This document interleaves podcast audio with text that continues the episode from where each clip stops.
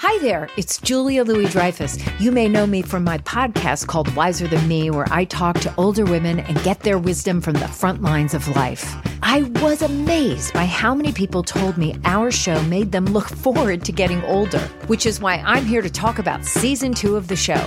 Sally Field, Billie Jean King, Beverly Johnson, Ina Garten, Bonnie Raitt, just to name a few. All hail old women. Wiser Than Me season two is out now from Lemonada Media.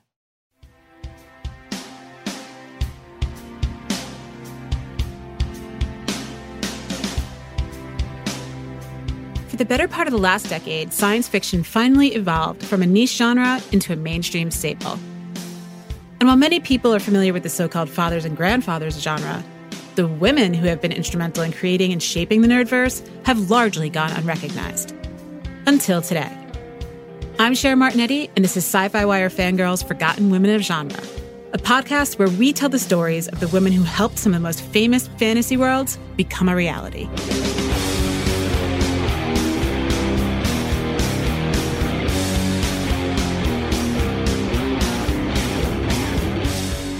Luke Skywalker is barreling towards the exhaust entrance in the last act of A New Hope, Vader and two TIE fighters tailing behind him. He has to make this shot, and his backup has been decimated. But just as he's about to be shot down, Vader's finger on the trigger, lasers shot from an unknown ship hit one of the ties and explodes, sending Vader and his backup careening. Han Solo cuts into screen with a woohoo! Have you not?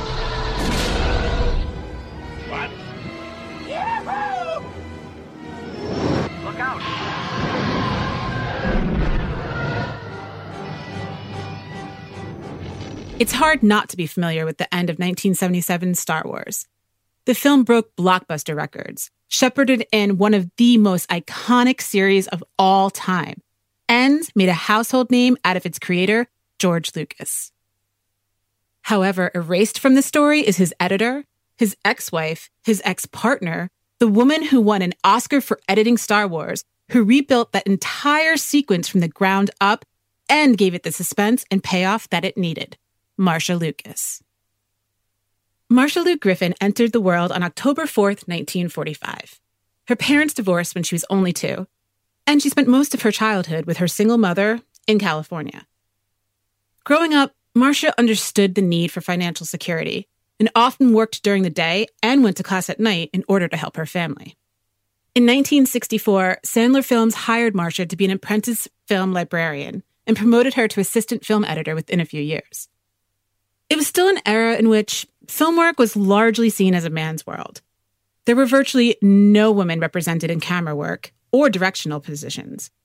Even editing, which was seen as the most female friendly pieces of filmmaking, was mostly filled by men. But Marcia persisted. She found joy in the work and decided that even if she had to do it for free, she'd continue in editing. She worked on commercials and educational films, basically whatever she could get her hands on. A few years later, in the late 1960s, one of the very few prominent women in film editing, Verna Fields, was looking for a team of editors to work on a documentary. She hired Marcia Griffin, who was still associated with Sandler Films, and a group of film students. One of those film students was George Lucas. Fields paired Marcia and George together, ostensibly because out of the whole crew, Marcia was the only professional editor and had the most experience, while George, he had the least. In Skywalking, the life and films of George Lucas, biographer Dale Pollock wrote Marcia knew more than George about editing technique, but her job was to help him. Marcia found herself impressed by George's love of film and dedication to the craft. The two found that they worked well together and slowly began to build a relationship outside of work. Marcia was, by all accounts, boisterous and outgoing, countering Lucas's well-documented shyness. I always felt I was an optimist because I'm extroverted, she said. And I always thought George was more introverted, quiet, and pessimistic. Friends and family felt they balanced each other out. The relationship waylaid her plans to be a commercial editor with a consistent paycheck in LA.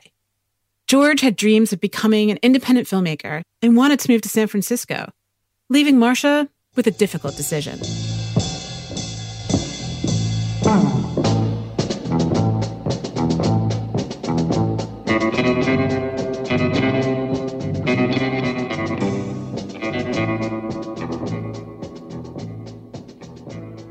February 1967, George asked her to marry him, and she accepted.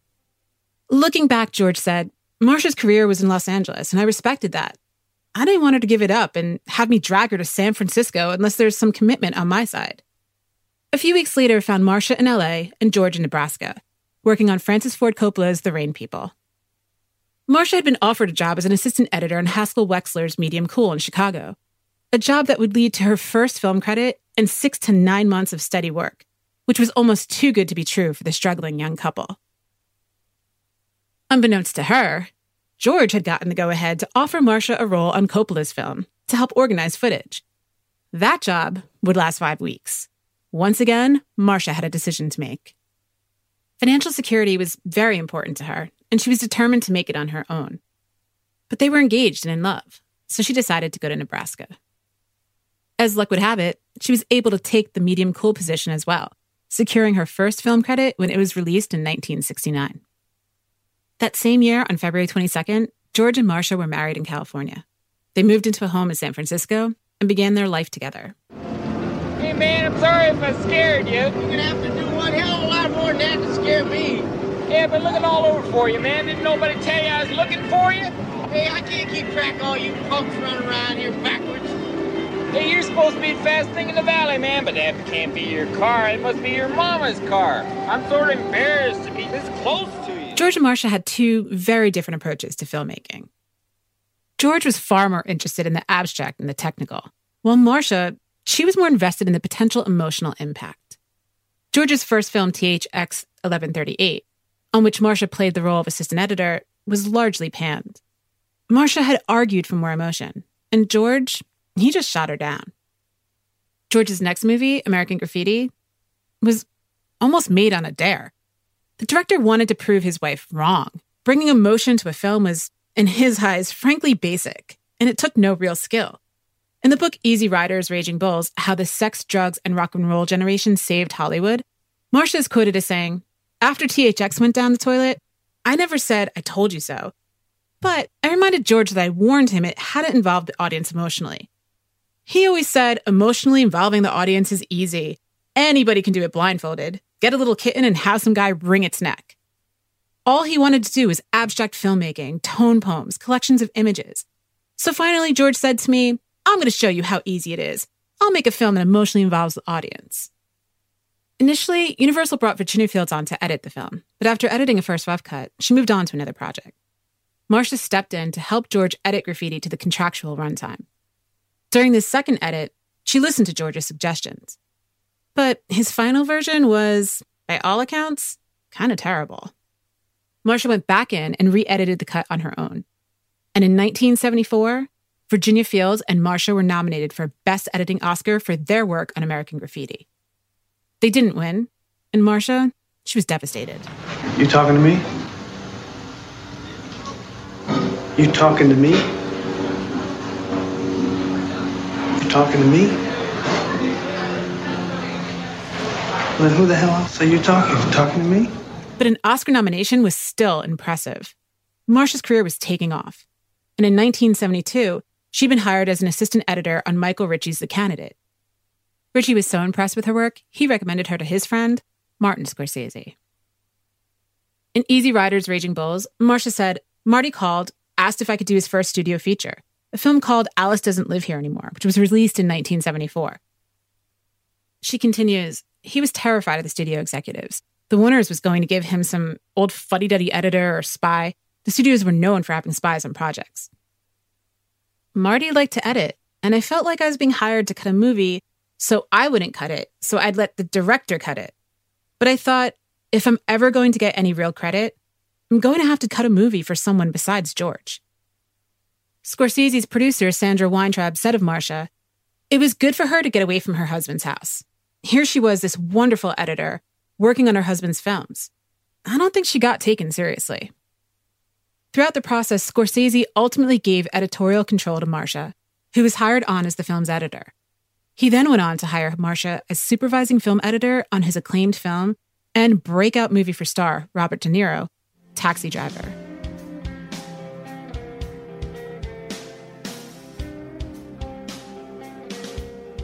When Marcia was in LA working on Scorsese's films, George joined her. There, he finished the first draft of Star Wars. Her influence was clear from the start.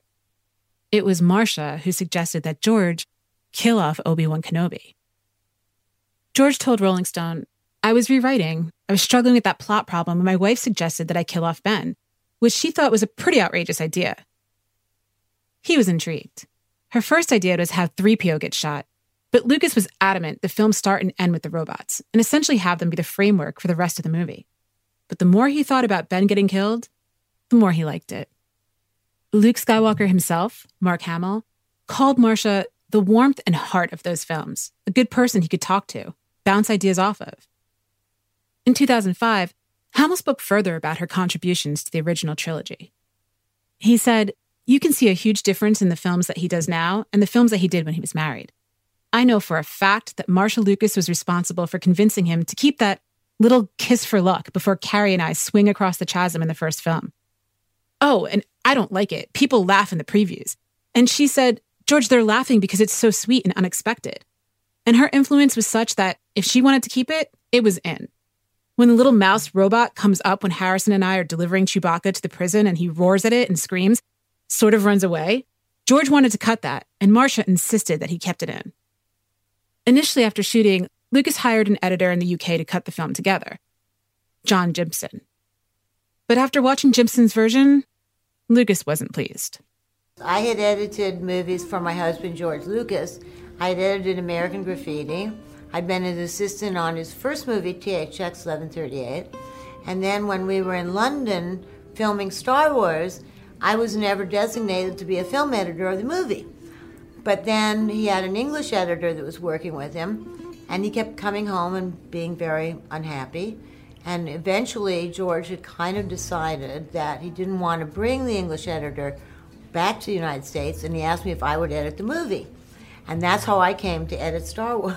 The workload ended up being bigger than anticipated. So Richard Chew and Paul Hirsch were brought on to help. The three worked tirelessly on recutting the film, and on at least one occasion spent 12 hours in front of their equipment. Towards the end of their editing process, Scorsese once again called on Marcia's talents and asked her to finish the edits on his film, New York, New York, after his first editor passed away. Much to George's chagrin and desperately needing a break from Star Wars, Marcia took the job. Star Wars wrapped editing not long after. In April 1978, Marcia, along with Hirsch and Chew, won an Academy Award for Best Editing for her work on Star Wars. It was a professional dream come true. George talked about the importance of editing in a behind the scenes interview from 1979 that was included on the Blu ray release of the original trilogy.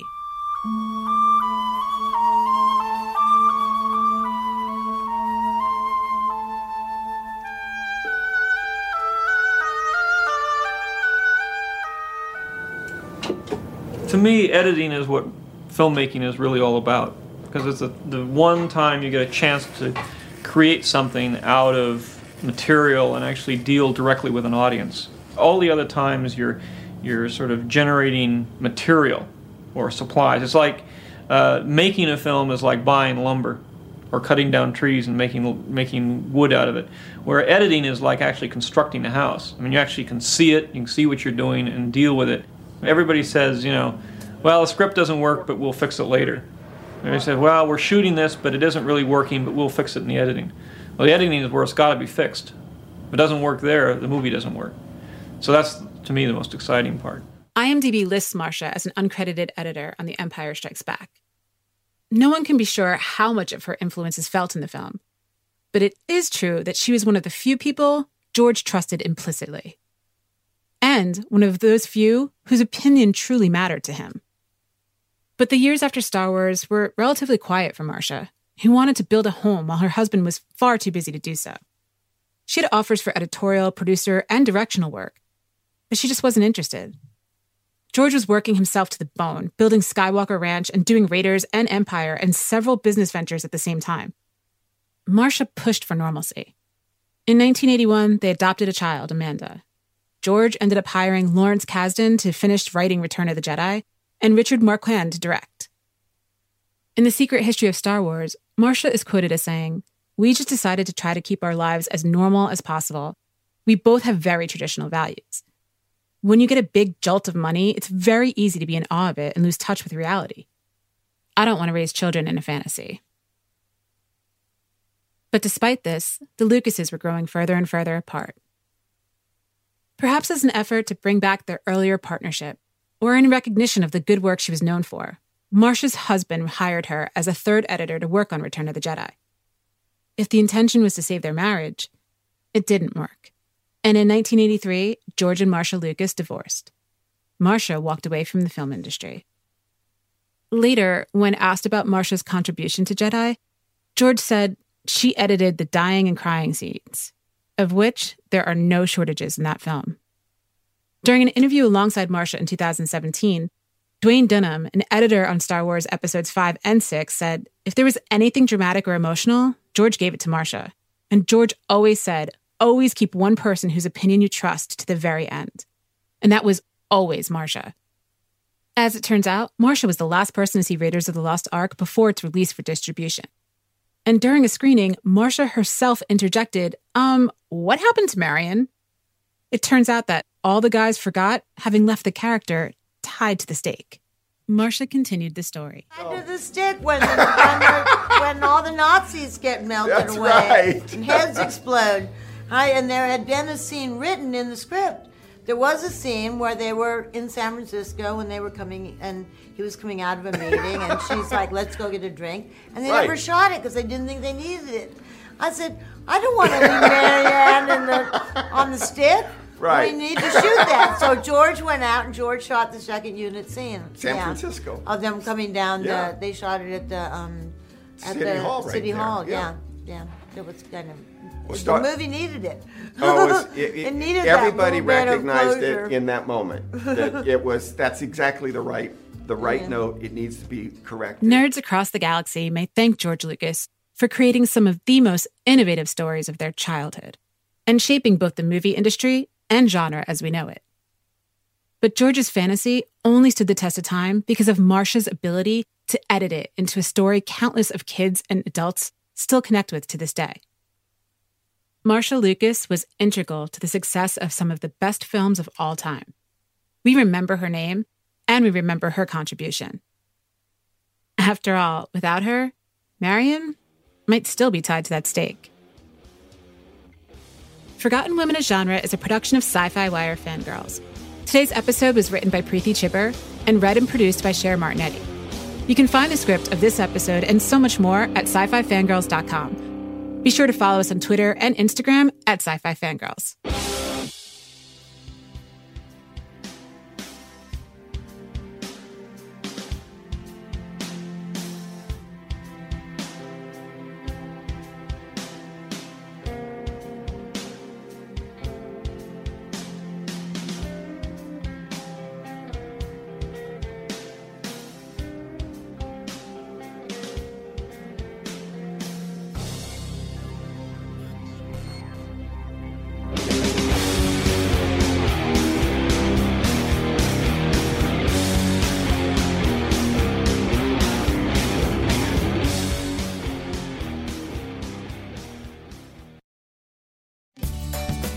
Have you ever wondered how to say good morning in Italian? Or what is goodbye in French?